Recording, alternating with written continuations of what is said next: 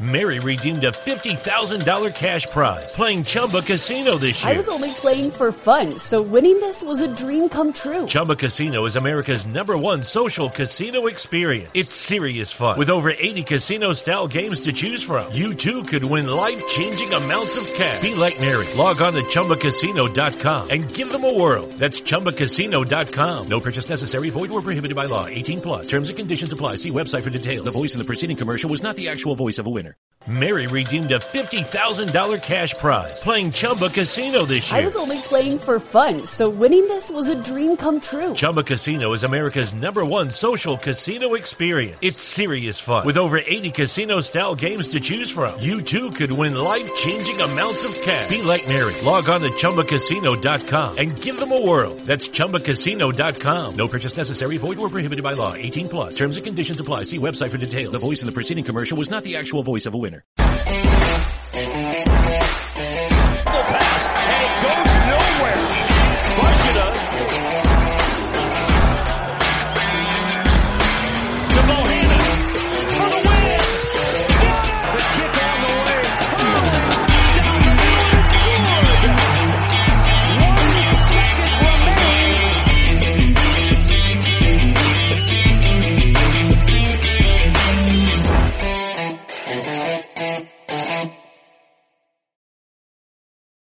Welcome back to Nebraska Hawks Nest. We're uh, lucky enough to be joined here today by Coach Dan McCarney. Coach, how you doing today? Really good, Adam. It, it can't be uh, much better than this. It's sunny and 80 degrees in Sarasota, Florida, oh. and uh, but uh, but and I'm not saying that trying to make you feel bad. I've been in the Midwest for half a century, and I know what February is like. But uh, we love living here. Great being with you, and uh, anytime you can reminisce about the Hawks, it can always be a good day. Oh, absolutely. That's that's my goal some days to get down to Florida and get get a place down there. So you're living my dream right now. So that's that's fantastic. that's good for you. Nice. All right, Coach. First, we wanted to talk. Uh, start kind of from the beginning here. Growing up in Iowa City, um, playing at the University of Iowa, what type of what options did you have coming out of high school when you were getting recruited? Was Iowa right away like, hey, this is where I'm going? I'm a Hawkeye. I grew up in Iowa City, or did you get heavily recruited by anybody else? Yeah, I did get other opportunities. I, I think I've, somebody must have snuck in some film that wasn't mine because there was other schools that offered. You know, the funny thing back then was we didn't sign the national letter of intent till May, Adam, till the month of May. Okay. Um, I, um, so I did get a chance to look at other schools. I did grow up a Hawkeye. I mean, every to this day when the Iowa fight song comes on, the damn hair in the back of my neck stands up. Um, uh, that's all I ever knew. Um, loved the Hawks. Grew up with them.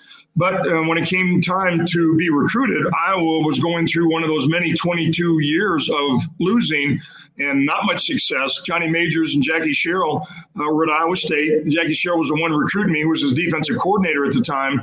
And I don't think it was because I was a real special player, but I think it was because I was in Iowa City. They worked really hard. And back then, Adam, visits were unlimited. There were no uh, one visit this day, five visits total, three visits. You can visit as many times you wanted. So anytime Johnny Majors and Jackie Sherrill came to Eastern Iowa to recruit, they came to our home there on Morningside Drive, which is right down the street from City High. So um, it was really uh, a great opportunity um, to go there. I did sign a conference letter of intent, which we used to then a week before the national signing day, um, which all that did was say that's the only school you can go to in that conference. And then I had a tough decision to make because I did visit um, Colorado, I visited Colorado State, I visited Wyoming, I visited Northern Illinois, um, I visited Northwestern, even though I, I don't think I, I had good enough grades to get in there. They gave me an opportunity to go look at it. Um, so I did have some opportunities. I sure wasn't anything special, but um, nobody was going to ever outwork me. That's uh, I learned. I grew up in a family that way, and um, so in the end, I'll tell you one of the real for me, Adam was a guy named Mike Seelig to play quarterback from Iowa City City High in Iowa City. Took me out to lunch right before I was going to make a final decision, and at that stage, I think I was still probably leaning towards Iowa State because they were having success, and Johnny was winning in Ames. Uh, not a lot of winning was going on in 100 years at Iowa State, but Johnny Majors had him rolling. And Mike Seelig took me out to lunch, and I'll never forget it. He just said, Dan, I'm going to tell you what, there's nothing like playing in front of a home state, hometown fans. And Jackie Sherrill and some other people had thrown some percentages to me saying that hometown guys just don't make it. 80 to 90% of those guys never, never make it. And then Mike Seelig took me out to lunch and said, listen, you can make it. I made it, which he did as a tremendous player from City High to Iowa. Um, and it really did hit home with me. And then I thought, you know what? Uh, maybe I'll want to be part of that small percentage that can prove that he can play at his hometown school. In the end, I ended up deciding to stay at Iowa. Unfortunately, even though great experiences, phenomenal memories, great relationships, Adam, uh, we never had a winning season or a bowl game in those days when I was playing. But I tried to. I gave everything I had. Um, I still stay in touch with many of my teammates. I'll always be proud that I pulled on that Iowa uniform because it led to some many, many great things as life went on. No, that's that's some awesome insight. Um, oh, got a little bit of an echo there. Gotcha. Can you hear me okay? I'm hearing you really good. All right. Um, so transitioning into your coaching career, um, you know, you started out as a grad assistant at Iowa and then uh, moved on to the defensive line. Um, tell us about, um, if there was one, the interview that you had with Coach Fry to get onto that staff because, you know, everybody knows Coach was, you know, very, you know, outgoing, eccentric guy and extremely interesting. Everybody that knew him, like yourself, was had a, really great relationships with the guy. Nothing but great things have been said about him. Tell us a little bit about that interview experience. Yeah, before that, I got cut in the NFL twice with the Denver Broncos and Atlanta Falcons. Both times, Kent Stevenson, who was Bob Commings' offensive line coach, was the one who still lives in Iowa. Ended up going on with the Seattle Seahawks and Pittsburgh Steelers. He was the one that said, "You need to get your butt into coaching. You need to get into coaching." After I got cut a couple times, so I was a graduate assistant a couple years. Then back then, they had a, a, a position called part-time status, Adam, uh, they don't do it now, but back then, the great thing about that was beyond graduate assistantship, where you can still go coach. When you're a part time coach, you could go on the road and recruit. So that was the real key for me to get some experience. Kent Stevenson put me in his hip pocket and said, You need to get on the road. You'll go with me. Let's spend some time on the road in the Midwest. Then I went with Bernie Wyatt back on the East Coast. So I got some real experience about being around some tremendous coaches and teachers and recruiters in Kent Stevenson and Bernie Wyatt. Things didn't work out, obviously, with Bob Commings' staff. There were some flashes of success, but wasn't sustained. And then Coach Fry came in and um, he interviewed every coach on the previous staff, full time or part time or GAs, whatever your title was. I thought Adam was going to be the fastest interview in the history of interviews because he didn't know me. I think I was 23 or 24 at the time, very little experience, didn't really have the resume. But about 20 minutes into the interview, we were sitting in Bump Elliott's office. Hayden was using Bump's office to interview coaches. And he said, well, What do you think about being my tight end coach for $18,000? I came shooting up out of that couch. I was ecstatic. I was the most shocked guy in the world that I was going to get an opportunity to join this new staff, a new head coach, and continue at my alma mater in a place that I love so much at the University of Iowa. Um, the tight end coach then left real soon. Um, the um, um, defensive line coach went back to Texas. And so he gave me, uh, Coach Fry brought me in after that first spring and said, Matt, I really like the job you did with those tight ends. Jimmy Swift was my tight end. Um, he probably helped me get that promotion because Swifty played real well, made me look like a good and then I got the opportunity to take over that defensive line, and that's for the next 11 years. That's what I had. I had the defensive line. This other young guy named Kirk Ferentz came in a couple years later, and both of us really never really had the experience, Adam, or the or the resumes um, to get those opportunities to be Big Ten offensive and defensive line coaches. But Coach Fry saw things in many of us that a lot of people never saw. But he had that amazing knack with his eyes and his mind and his vision and his insight to say, I think this guy may have it, even though he may not have the experience. Yeah, that's definitely one of the greatest things that Coach Fry had from the beginning. He could spot a great coach, and he always said, and I'm sure you've heard this, that he didn't want to coach on his staff unless that coach had head coaching aspirations because he wanted them to have the drive to want to be the best and continue to excel through their career. Um, at what point in your coaching career at Iowa did you realize that you were on a very special staff full of extremely talented coaches? Because I feel like every time Iowa plays, they talk about the Hayden Coaching tree and all the great successful head coaches that came from there. What at what point were you look did you ever look around and say, "We got we got something pretty special here, a pretty pretty great staff." Yeah, you know, I don't know that there was any one special time, one one moment, or one day, or one game, Adam. I think it was just over the test of time uh, and over the duration of time. We just all of us one never wanted to make we always wanted to make coach fry proud. We always wanted him to be proud of us. We always wanted him to feel good about the job that we were doing. Because he was always frank. He was very honest. One of the many things i admired about him because he always told us if you don't want to do the job you can't get it done as a coach if you can't get it done as a recruiter if you can't get your guys involved in the community if i got issues with your players off the field i'll fire your ass and there's a long line of guys that want to come take your job here at the university of iowa. So he always let us know there was never any doubt who the head coach was. There was never any doubt who was in charge. And obviously, we all got these opportunities because of Hayden Fry, because of the bond, the chemistry, the success, the sustained success, the dramatic success after 22 years of losing.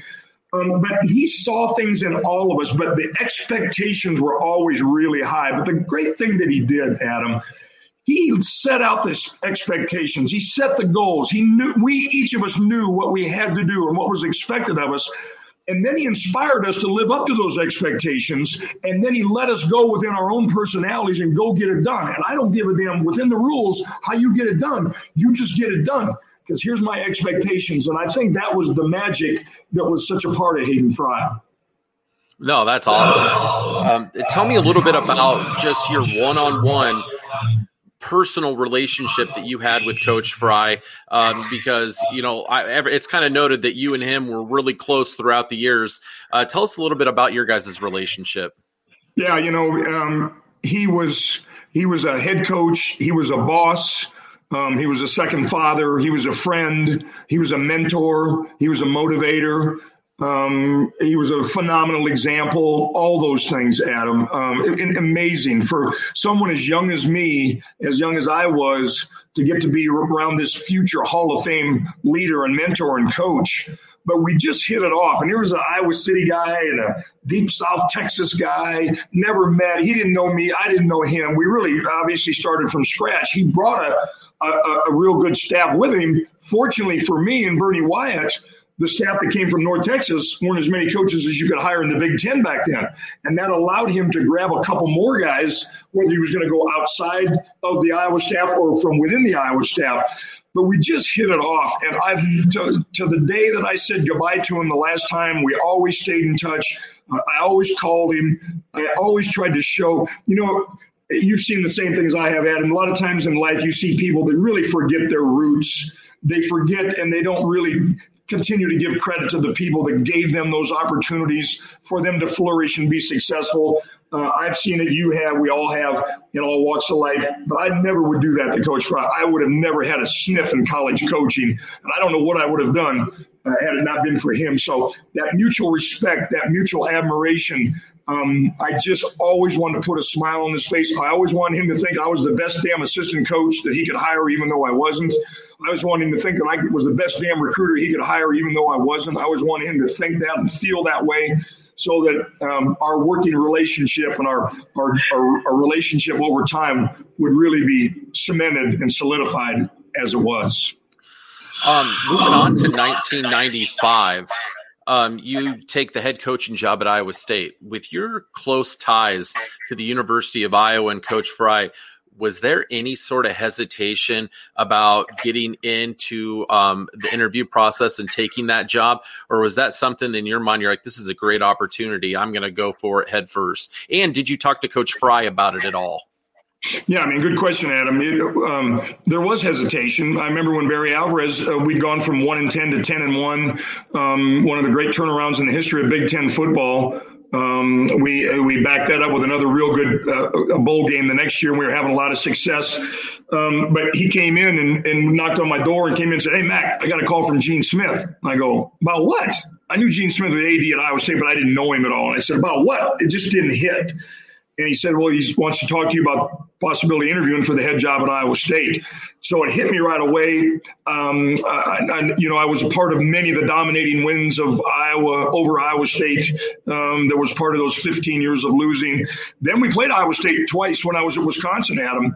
Um, the I still have a game ball from our first or second year, seven to six. There was a lot of offense in that game. We won seven to six and uh, held them to two field goals. Barry gave me a, a, game ball. Obviously, we weren't a very good football team. That we were still able to start winning a few games, not many, but a few. Then we end up winning and showing success and winning the Rose Bowl first time in 100 years. So with that, with the success of a program, there's going to be some opportunities for assistant coaches. So um, Barry just said you need to put yourself in a position to say yes or no. It's a Division One school. Obviously, they've been bad for a long time. You're an Iowa native. Um, this is a tremendous athletic director at Iowa State. Put yourself in a position to say yes or no. And if you don't feel good about it, and you don't feel good that you can win after you get down there and meet the people, then come back with me because we're going to keep winning big here at Wisconsin. If you feel right about it and and and uh, uh, you feel like the people are in place to help you be successful, then go with it with everything you got. Because right now, and I remember him saying this, Adam, so there's only 126 Division One head coaches in America, and there's thousands and thousands and thousands of coaches would like to be getting the phone call that you just got to go interview for a Division One head job. So that was the conversation we had. Uh, long process. Um, flew in, didn't know I was number one or number 50. You never know. Everybody's got the poker face. Um, I, I, really didn't know. I'd never been a head coach. But when I went into Dr. Jischke's office and there was 20 some people there uh, that were on the uh, selection committee along with Gene Smith, I just said this. I have tremendous respect for Iowa State. Um, I've coached and recruited against them for a long time. I almost came to school here, but these are the things that I've witnessed and I've I've experienced going against them, coaching and recruiting. Here's the issues that I've seen. Now you may want to hear this, you may not. I'm gonna tell it like it is, and I may walk out of here and I may be their number one candidate, or I may you maybe tell me don't let the door hit you in the rear end out of here. And those were my words, but I'm gonna tell it like it is because I know a lot about this place from the outside in long story short, I ended up getting the opportunity. Um, it was a tough job. It was a tough, you know, obviously it was in bad shape. When you're winless, that's just the record. What you don't know is how bad everything was behind the scenes, except for phenomenal fans, great university academically. But there'd been absolutely no commitment made to football. So it took some time, but finally we got the ship righted. Well, I got to tell you, the Iowa State fan base, whether it's football, basketball, anything, it, it doesn't matter what the record is. They are loyal group. And they they stick by their team no matter what. And so that's one of the you know things you probably looked at as a positive. One of the things that wasn't so positive for us was from i was 98 to 2002 you guys ran off a pretty nice little win streak against the hawkeyes.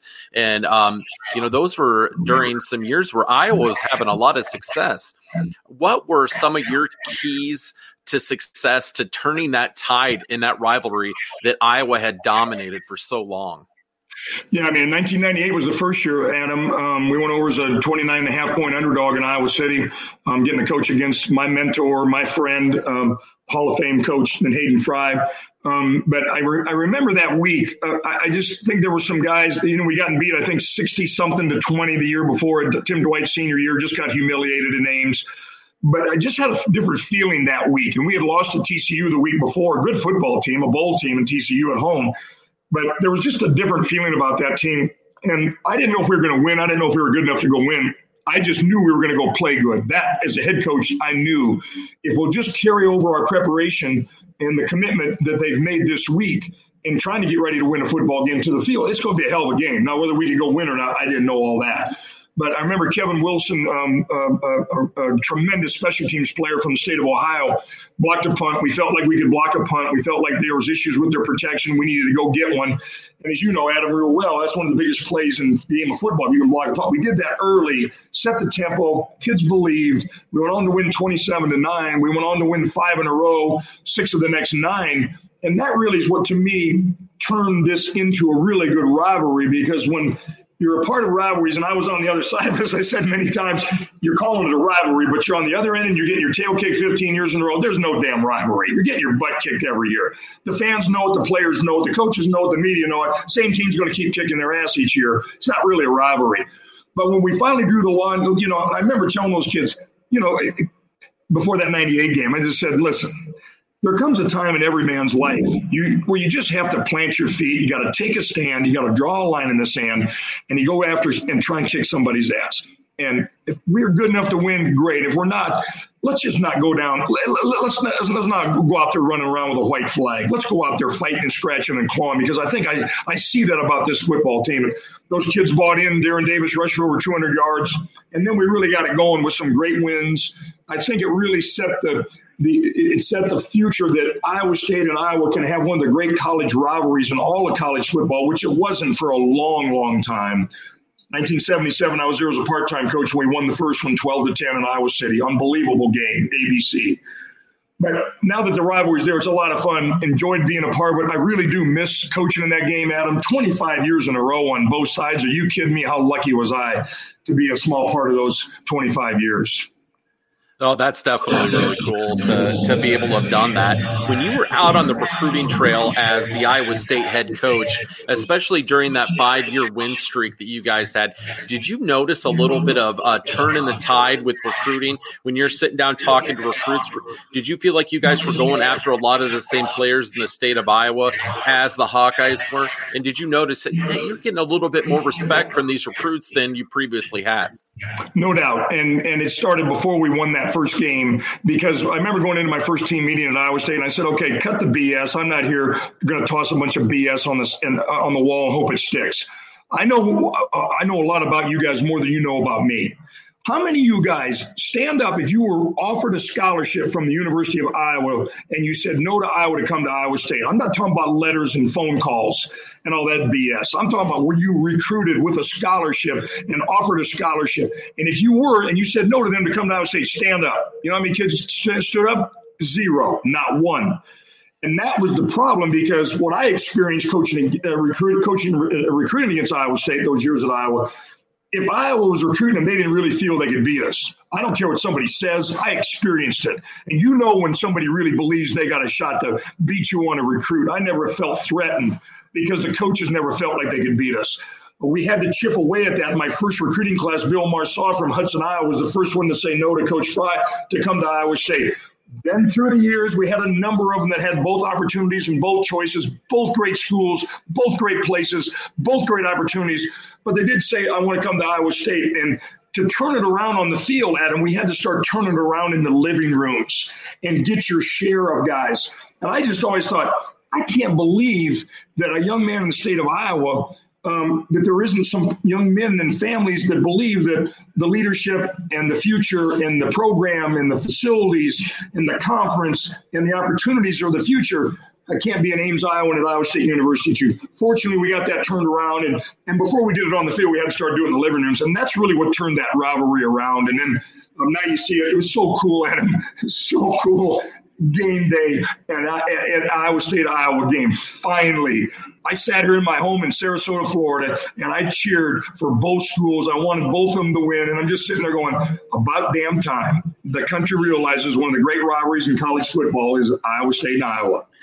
Well, I think that was a big. Uh, swing and a miss for college game day and ESPN because they always have the guest picker that usually has a big tie to the game. You would have been perfect for that. Did, they never reached out? Well, they came here and they interviewed, and and uh, I was with Gene Wojciechowski, and but uh, we were talking more about the trophy itself uh, than picking a game. Honestly, I, I, I was fine without being put on the spot to pick a team because honestly, as my wife will tell you, my kids will tell you, my kids are scattered all around the country: San Diego, Tampa, uh, Austin, Texas we cheer for both those schools. And even though my kids weren't quite around yet, all those years I was at Iowa, they know my love for both those schools, and we cheer for both of them. That's that's a true statement. Okay. Yeah, that's uh, something I'd forgotten about when that game, college game day, was in town. They did do that piece on you with the trophy, so you were a part of that. So that that is right. I, would forgotten about that. So thanks for reminding me. Um, back in um, moving forward to 2006, um, you made the decision to leave Iowa State University. You had the long, one of the longest, if not the longest, track record of success that that school had had in a really long time. Um, you guys had, had a little bit of a you know downslide there at the end, but what what went into that decision to to leave Iowa State, uh, especially since, with all the success that you had had there?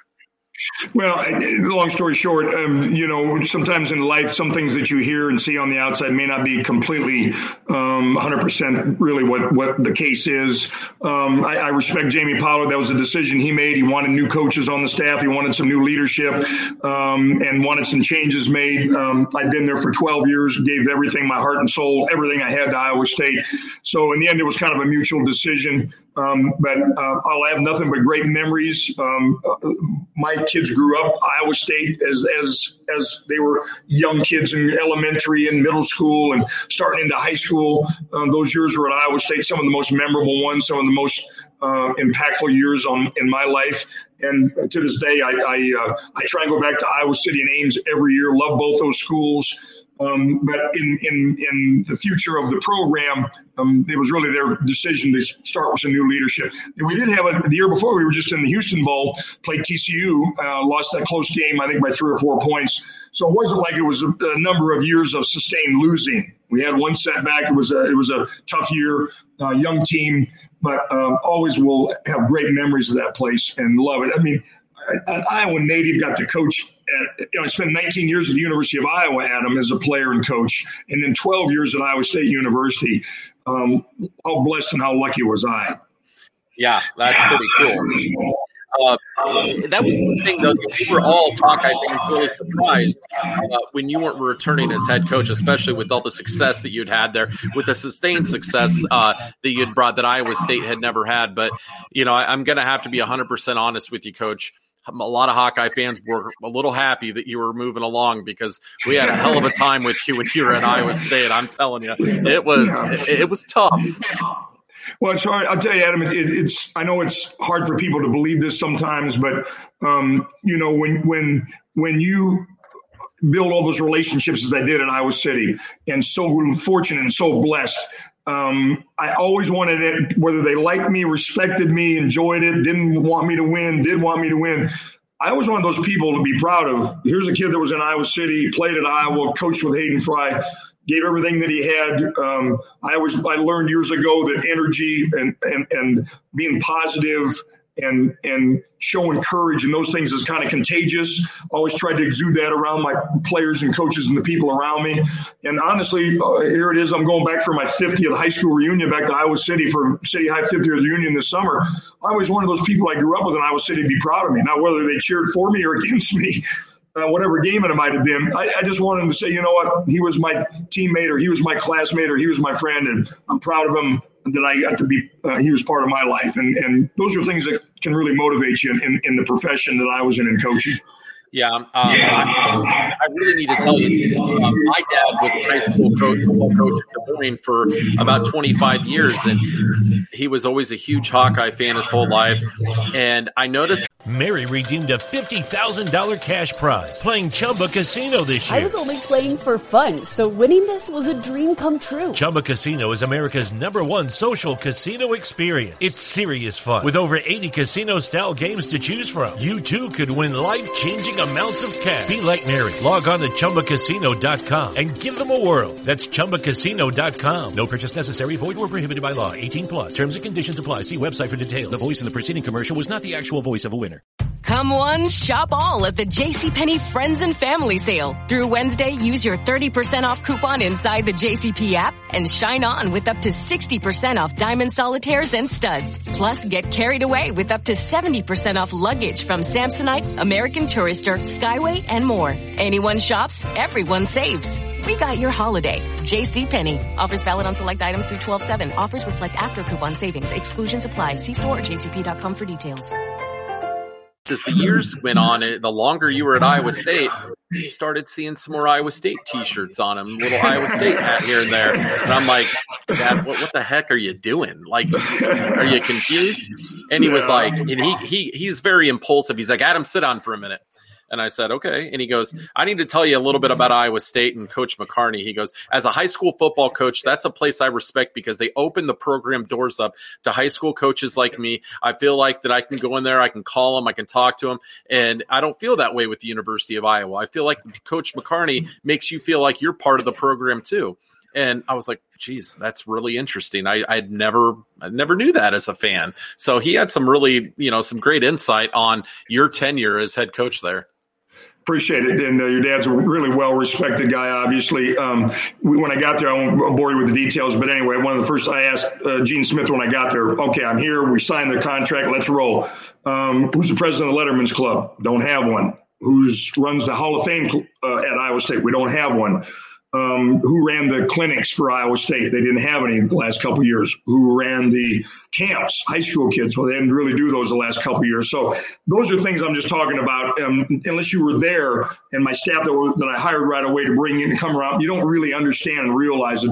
And I've talked to Matt Campbell a lot. We stay in touch a lot as I do with Kirk Ferentz, but unless you've been at Iowa State and, and been in those shoes as a head coach, you don't really realize some of the challenges and some of the adversity and some of the things that you fight, the fights that you that, that you fight through and the battles that you battle through, unless you've been there. And fortunately, for the first time in my lifetime now, Adam, um, with this new facility that's going up at Iowa State, in my lifetime, will be the first time Iowa State's had as good a facilities as University of Iowa, because University of Iowa has always, especially once Hayden got there and Bump Elliott and the two of them worked together you either do it first class or you don't do it. If you're going to do something at Iowa, you do it first class or don't do it. And that was not the culture and that was not the mentality at Iowa State from a football standpoint. Finally, it's gone through the years, it's transitioned to that, and it just makes, I think, for great futures of both those schools. Wanted to um, ask you too something I was really in- intrigued with. Um, I'm a marketing guy, and when you got to Iowa State, it seemed like right around that time there was a rebranding of the athletic department, new logo, adding a little bit of like a navy blue into there. Tell us a little bit about what the idea was behind that, uh, recreating the image of Iowa State athletics. Yeah, and, and uh, honestly, didn't have the lasting impact that Coach Fries did. Obviously, here it is 2021. We got the same helmet, the same Tiger Hawk, and the same uniform. It's one of the things I love about Iowa. They don't change it up and come out with the 72 different uniforms every three, you know, every, every all the time like Oregon does, you see. And I know recruits like to hear that, but just the tradition that's been sustained on the field and off and with the uniforms and the way that you do it at Iowa that Hayden Fry started when we all got together in 1979. But we tried to we didn't want anything to do with the past. Okay, let's let's start fresh. Let's start new.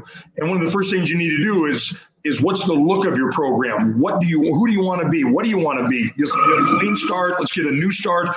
Gene Smith got people involved that were really good at those things he and I worked together on it, and we came up with a logo that we came through, and that was what we used for the 12 years that I was there. There's been some uh, uh, some adjustments made since then, but um, my guys that were there that go back now, and so many were so successful on the field, they're successful in life.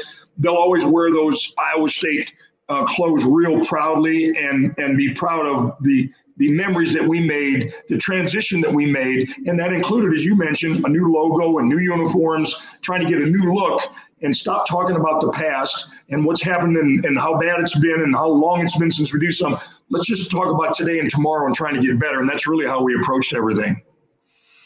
And I, I remember when that logo first hit and the new uniforms came out, it was a hot thing. I mean, you know, that, that uh, Cy with the tornado around it and the ISU, that was, that was a hot logo and it got a lot of attention. You did, and then like always, win some game, win some damn games. It's amazing how popular that becomes when you can win some games.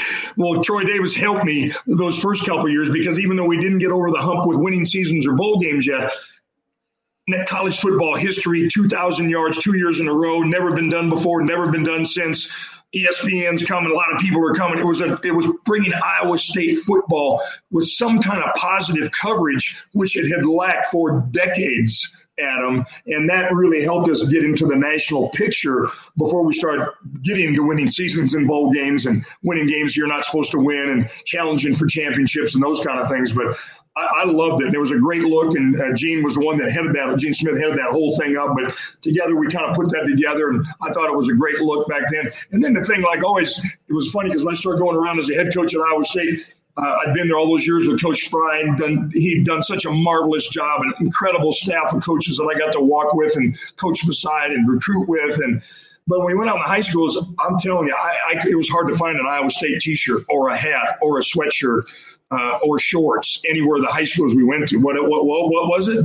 All Iowa. Every now and then, Western Iowa be some Nebraska stuff. Uh, every once in a while, maybe something from Wisconsin, but it was Iowa. And then when we started winning and taking care of business and challenging Iowa and starting to win some games, then you start seeing more and more, as you as it should be, Iowa State stuff along with all the Iowa stuff that was all over the state of Iowa. I got to tell you, going back to Central Iowa, being a Des Moines guy, I see a lot more Iowa State stuff than I would like to like to see. It's pretty heavily represented. I feel like in Central Iowa, it's majority Iowa State fans anymore, and then the east and west side of the states are hardcore Hawkeye country. So it's uh, it's been interesting in the last twenty to 25 years, I really feel like that landscape has changed. Either there's gotten to be a lot more Iowa State fans or the one they've always been there and they just finally decided to come out, you know, really come out of the woodwork and start, like you said, wearing the apparel and representing. Because no matter how bad Iowa State ever was, the fans always there always show up. Yeah, and and and not not to the level that they are now, obviously. And, and we started getting crowds that had never been there, hadn't been there in decades. Uh, it's it's a process, obviously. But here's what I found out since I've been out of coaching, and and I was going. My last year in the state of Iowa was 2006, as we mentioned, Adam. And then I was in um, Texas and Florida for a decade coaching, South Florida, Florida, North Texas and now five years have been living down here in Sarasota, Florida. I still get around the country a lot. I still get I'm blessed to get opportunities to go speak and be around other teams and um, other other you know former players that are doing really well in their walk of life, which I really love to see the great success they're having. But a lot of people just say, "What is it about Iowa? What is it about the state of Iowa? What's so big? What's the big deal about Iowa?" They don't really know. If you haven't lived there like you and I have, if you haven't worked there, if you haven't spent time there, you just don't really get it but I have. And I spent half a hundred years in the state of Iowa. And these things are never a hundred percent, but these things are pretty damn consistent. When you talk about somebody from the state of Iowa, loyalty, hard work, character, uh, commitment, dedication. You know, loyalty is a dying trait that I've found in my lifetime in recent years, especially, Adam. It's a dying trait in businesses, in families, in teams. Um, it never was. It just to me in the state of Iowa, that was never. It was always there, and we always tried to build it. We always tried to sustain it. It was loyalty That was unconventional. Um, it, was, it was one of those great things. Whatever years that I spent there, I always was so proud to tell people I'm from the state of Iowa. I'm living in Florida. I tell people I'm from the state of Iowa. And I don't mumble about it. I, am proud that that was my roots. That was my hometown. My dad was chief of police in Iowa City. My mom worked at the dental school for 30 years. There's a scholarship named after her in her honor. I'll always be. All four, my four kids in our family are all Hawkeyes, all Iowa grads. Um, and so I will always, somebody says anything negative about Iowa Iowa State or the state of Iowa, I bow up pretty fast on them. I'm, I'm not real politi- politically correct if somebody says something bad about somebody from the state of Iowa. Hey, we like that. We're loyal people for the most part. Like you said, though, that's a dying trait. But I, I think, especially Iowans, that that's something that still holds true. And I think that's what makes a lot of people so proud to be from the state of Iowa. Is you get that instilled in you at, at an early age, and it's it's just part of the culture in Iowa, regardless if you're a Cyclone or a Hawkeye. You just you're you're loyal to your team, loyal to your family, and loyal to the people that are important to you. So um, that's a, that's an important deal. Uh, I wanted to ask you as well um, before I let you go. In all years of coaching, whether it be North Texas, you know, um, Iowa State, Iowa, your time in Florida, there's got to be a couple guys that you're like, that's probably got to be the best player I've ever coached. Um, it might be hard just to name one, but if you could off the top of your head, what are some of the top two or three guys that you're like, when you watched them play in practice in the weight room, how they handled themselves uh, off the field, that you were like, that is one of the most impressive individuals I've ever come across? Well, I'll just quickly hit it because I was at six schools in 45 years in Division One football. Um, it's, it's impossible to pick out one or two at any of them, but all those years at Iowa, um, that's to this day that the national championship defense that I was on with Urban in, in 2009 at the University of Florida and the 1981 defense at the University of Iowa, the two best defenses I was ever a part of. Uh, incredible, phenomenal uh, defenses. And that year with Mark Bortz and Pat Dean and Andre Tippett and that whole crew on defense, unbelievable. Offense was solid. Let's not get carried away. The offense was solid that year. Defense was phenomenal. And we had a guy that I recruited out of Waterloo East High School that I knew would, could have as much to do with turning the Iowa program around as anyone. That was a guy named Reggie Roby. And when you can flip the field and have that guy every time he punts, put the ball almost out of the stadium on the other end, unbelievable. So those guys that I when I go back to those days, they were what a phenomenal bunch that was, unbelievable. Then I went to Wisconsin. The years that we were up there, um, we went from one and ten to ten and one. Um, and, and the guy that I'll, that I'll mention um, was not the best football player on the team, but he rallied, he pulled them together. Darrell Bevell was our quarterback. He was probably the least athletic quarterback that I was ever around, but he made the scramble, got to the end zone in the Rose Bowl. He's now the new offensive coordinator of the Jacksonville Jaguars. Bev at Wisconsin, um, along with a, a, nose guard named Lamark Shackerford that I had uh, playing for my defense. To this day, the Rose Bowl record is still six turnovers, six takeaways and we got six of them that day when we beat UCLA. Shaq was the leader of that posse in that defensive line. A little bit undersized for NFL, Adam, but wow, was he something on game day. Disruptive, tackles for loss. Then I got a chance to go to Iowa State and a lot of really good players. The, the, the ones that, that you just think of right away. Troy Davis mentioned earlier, Heisman finalist twice. Iowa State, not Iowa State University. Heisman finalist twice. Yes. 2,000 yards twice. Sage Rosenfels with that 2000 team, seniors that finally bought in and said enough's enough. We've been getting embarrassed and humiliated, had our tails kicked. Enough is enough. Went all the way to the big city of Maquoketa, Iowa to recruit Sage Rosenfels. Led us, and then here he goes. He hands it off to Seneca Wallace to let lead us to some great things. Those were some uh, incredible times went to um, South Florida, um, and uh, we went to number two in the country. Won nine games that year. Had a guy named George Selvie that was unanimous All American uh, for me. Led the nation in sacks, tackles for loss. He had um, 30. Let's see, he had he had uh, 30 and a half tackles for loss. He had 16 sacks. Unanimous All American. Honestly, that's probably one of the reasons Urban Meyer called me because the country was talking about South Florida and the defense and George Selvie. I just happened to be coaching the guy. I just stayed the hell out of his way and let him go do his thing. I got credit for a lot of that. So then I got to go to Florida. Wow, um, the list is so long. Joe Haden, Brandon Spikes, Major Wright, Tim Tebow. Uh, it goes on and on and on. Carlos Dunlap's still been in the Pro Bowl, played defensive end for me. Now was with the uh, Cincinnati Bengals, now Seattle Seahawks but the leader that Tebow was, and what you see is what you get. And behind the scenes, nobody would outwork him. And he never swore one time, but he would be talking smack every day at practice and challenging the defense and challenging the secondary, challenging the coaches, just trying to bring out the best in everyone. And that was Teebs every day for the years that I was with him. And the first uh, 32 games I played there, we were 30 and two, 30 and two, one of the great runs in the history of college football. But the heartbeat that led that team was Tim Tebow. And then in North Texas, um, we had some really, really good kids and some good players. They'd been beat down. They were in the bottom 10. In 2013, the team was voted the best team in school history by fans, the media, former players, alumni. Um, and it, it, was a, it was a sensational run that we had. And I had a kid named Zach Orr that played linebacker for me, a, a captain. Made it as a free agent with the Baltimore Ravens, Adam. Made it as a free agent, leading tackler with the Baltimore Ravens a few votes away from the Pro Bowl, and then they found a neck issue with him and was, had to give up football after that. It was a, a, a, an issue he probably had since birth. Thank God they found it. Um, but he was a sensational player. Also got hired on the Jacksonville Jaguar staff now with Urban Meyer. He'll go on. Mark it down. Zach Orr will be a head coach either in college or the NFL someday. But was he something else as a football player? So long answer to a short question. But those were some of the unbelievable players on and off the field that I had the joy to be around and, and, and uh, be part of my journey in life. No, that's a fantastic answer. And I um, had an interesting interaction with one of those guys that you named on the list.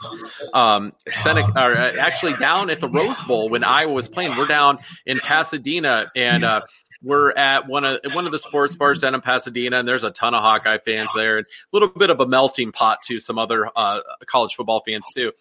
And I hear somebody yell while we're sitting there, "Go Cyclones!" really loud, and I turn around and I go, "This is Hawkeye country this week. Do they even have a football team?" And then all of a sudden, I hear a guy go, "They did when I was there," and I turned around and sitting right behind me was Seneca Wallace. and I'm like, my guy Seneca, there you go. I go, um, I'm to pull my foot out of my mouth right now. Um, yeah. What's going on, man? Nice to meet you. And I, yeah. I believe it was his brother-in-law was playing for Iowa right then. Um, yeah. Uh, and so uh, he he was super cool, and uh, we had a, we had a drink together, and you know it was you know, he, he let it go. He he didn't hold it against me, so no, I, uh, no, I appreciated that. He was a really My, cool guy my guy Sandy, how about this? He's coming out of a junior college in California, Adam, and the, the other only other offers he's getting is a wide receiver. And I'm not real smart. I'm not real. There have been a whole bunch of guys wearing whistles a lot smarter than me, but I'm watching tape on them. I'm telling my guys, you got to be. Is somebody on Quaaludes here? This is a quarterback. Look at the throws he's making. Look at his feet. This is, I don't know. I don't want him as a receiver. I want him as a quarterback because we're going to lose Sage, and we need a guy that can come in and impact us right now and upgrade the quarterback position. Mike Nelson, God bless him, has passed away. Did a great job of recruiting him. Got us out there. I went out to see the whole family, go see Seneca. And it's like, I don't want you as a wide receiver, Seneca. I'm not even thinking what, and this isn't telling you what you want to hear now and then switching when you come to Ames. You're the guy. I think watching you on tape that you can lead us and continue the baton that's been passed to you from Sage and these, this last team to help us go be real successful the next couple of years, that, which is what he had. He had two more years. And he came in, and what an impact he had. Wow. Sanders was one of those guys you just enjoyed being around, whether you were having a cocktail with him as you did, or watching him on the field, or watching him practice. He's gone back and he's built restaurants and hotels in Ames, Iowa, uh, along with coaching with the Dallas Cowboys right now. Just one of those real first class, high character. Iowa fans would have loved him. Iowa State fans did love him. Uh, people, if you'd have had him on your team, you'd have been up out of your seat so fast cheering for Seneca Wallace because he was just one of the most dynamic guys that I've ever been around. He was one heck of a football player, that's for sure. Uh, we were not sad to see him move along either when he uh, went on and had a really lengthy NFL career and played a lot of years for Seattle. And so he, he had a very su- successful NFL NFL career. Uh, just wanted to kind of finish up, Coach, because I know you know you got to get out. You're out in Florida. You got to go out and enjoy that weather and you know get those rays. You got a nice tan going there, which I'm very jealous of. I don't think I can even tan if I tried. But um, what? Tell everybody a little bit about what you're up to now. Uh, you know where you're living and, and what's going on with you and your family. Yeah, I'm in Sarasota, Florida. We've had a home down here for 20 years, Adam. And as you know, if, if uh, you live in the Midwest, you got to have a getaway. Uh, now, whether it's just vacation or it's a condo or it's a home or timeshare, whatever it is, we've had a home over here for 20 years. So this was the idea that I was eventually going to retire. Now, little did I know that I was going to be working in Tampa, which is just an hour north of Sarasota. Little did I know I was going to be working in Gainesville for a few years, which is uh, about two and a half hours north of here.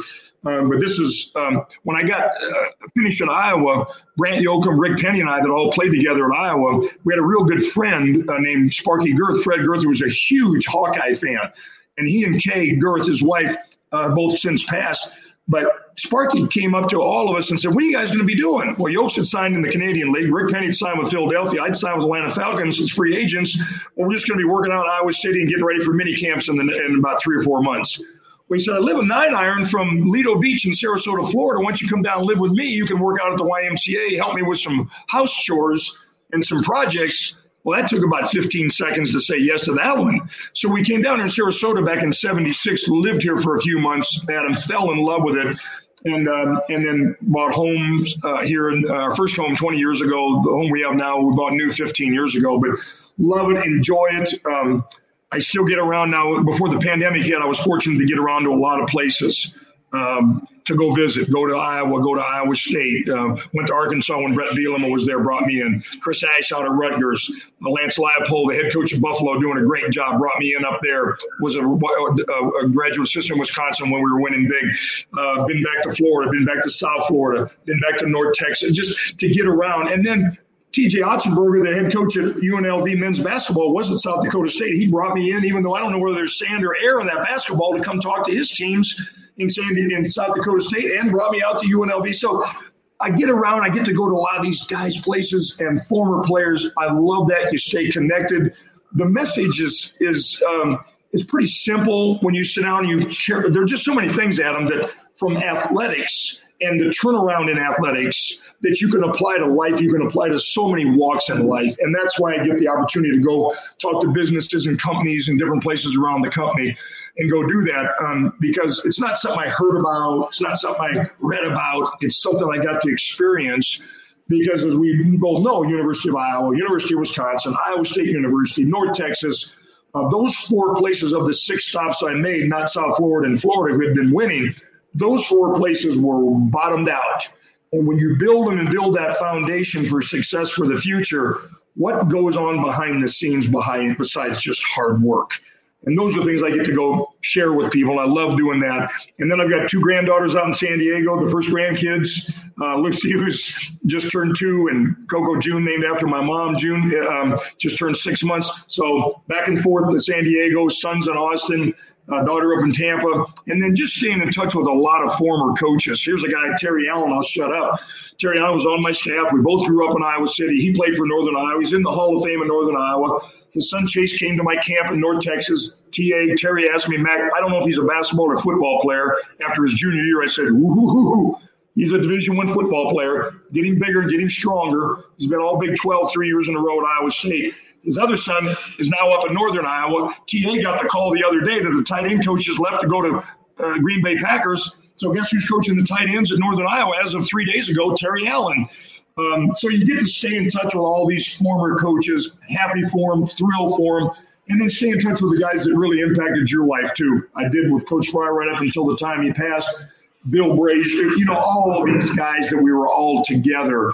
Um, stay in touch with Donnie Patterson and Carl Jackson and Kirk Ferentz and that tree that people talk about. Barry Alvarez, we love the connection. We'll always be proud of what we accomplished and always be thankful that we got that opportunity um, that Hayden Fry gave us back in 1979. I'm going to have to be honest with you. My uh, my plan was to end with that question, and then spark one more. Uh, I needed to ask you before I let you go. Uh, with Bret Bielema taking the Illinois job, which I think is a super intriguing hire. Um, I think it's a great fit.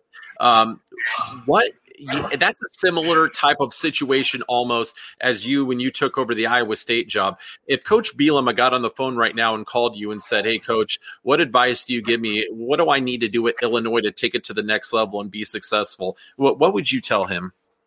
Well, there's a lot of things. I mean, there's just a lot of things. The, the, one of the most important things is is getting anybody. That, and you know, Bret doesn't need my help. Um, did a great job. Barry handed him the baton at Wisconsin. Did a phenomenal job. Made a mistake, obviously. Um, made a mistake and, and, and left to go to Arkansas. He would tell you the same thing. Went to Ar- uh, Arkansas. Didn't work out down there. Ended up with Bill Belichick. Ended up at uh, New York Giants. Those things all worked out really good.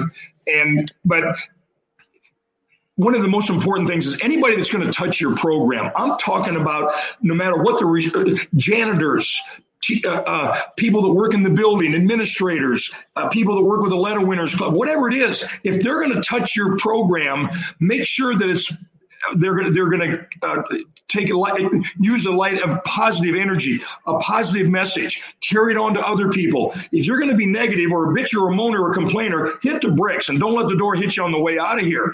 All those people that touch your program has to buy into the message, and whatever the message is from Bret, he got to get everybody to buy into that and then let's go. When we walk out of here, there'll be disagreements. Nothing wrong with not going to scab off once in a while Adam. Disagreements, maybe an argument. So what? Sometimes that that that helps bring out the best in everyone when we're talking about really what what's in your gut, what's in your heart, what's in your mind. But when we walk out of here, out of this meeting room, we're united. We're all following the same plan. We're all following the same message. And that can't be overstated because Coach Fry did such a great job of that with us when we all started. And I remember the first meeting. Your loyalty is to me. Your paycheck is coming from me. Your paycheck's coming from the University of Iowa. And he was talking to all of us, but he was saying, listen, you follow my plan, you follow my lead. Now do it within your talents, your abilities, and your personality, but you're going to follow the message that I lay out. And if not, get your ass out of here. I'll get somebody in here that wants to be here. And he always stood by that and he was strong. And we always knew follow the plan, follow the message, buy in, get everybody else to buy in, make sure your players are a strength, make sure you're a really good recruiter. Don't be sitting around twiddling your thumbs on signing day because you didn't take care of business. And then the thing that he always sold us more than as much as anything, Don't break rules to get there. It's not worth it. There's not a recruit in the world worth putting us all uh, on probation and jeopardizing this great integrity and this great reputation we have at the University of Iowa uh, as a first class school. And we always live that way and try to follow that plan. Yeah. Oh, that that's great. That's really great insight, Coach.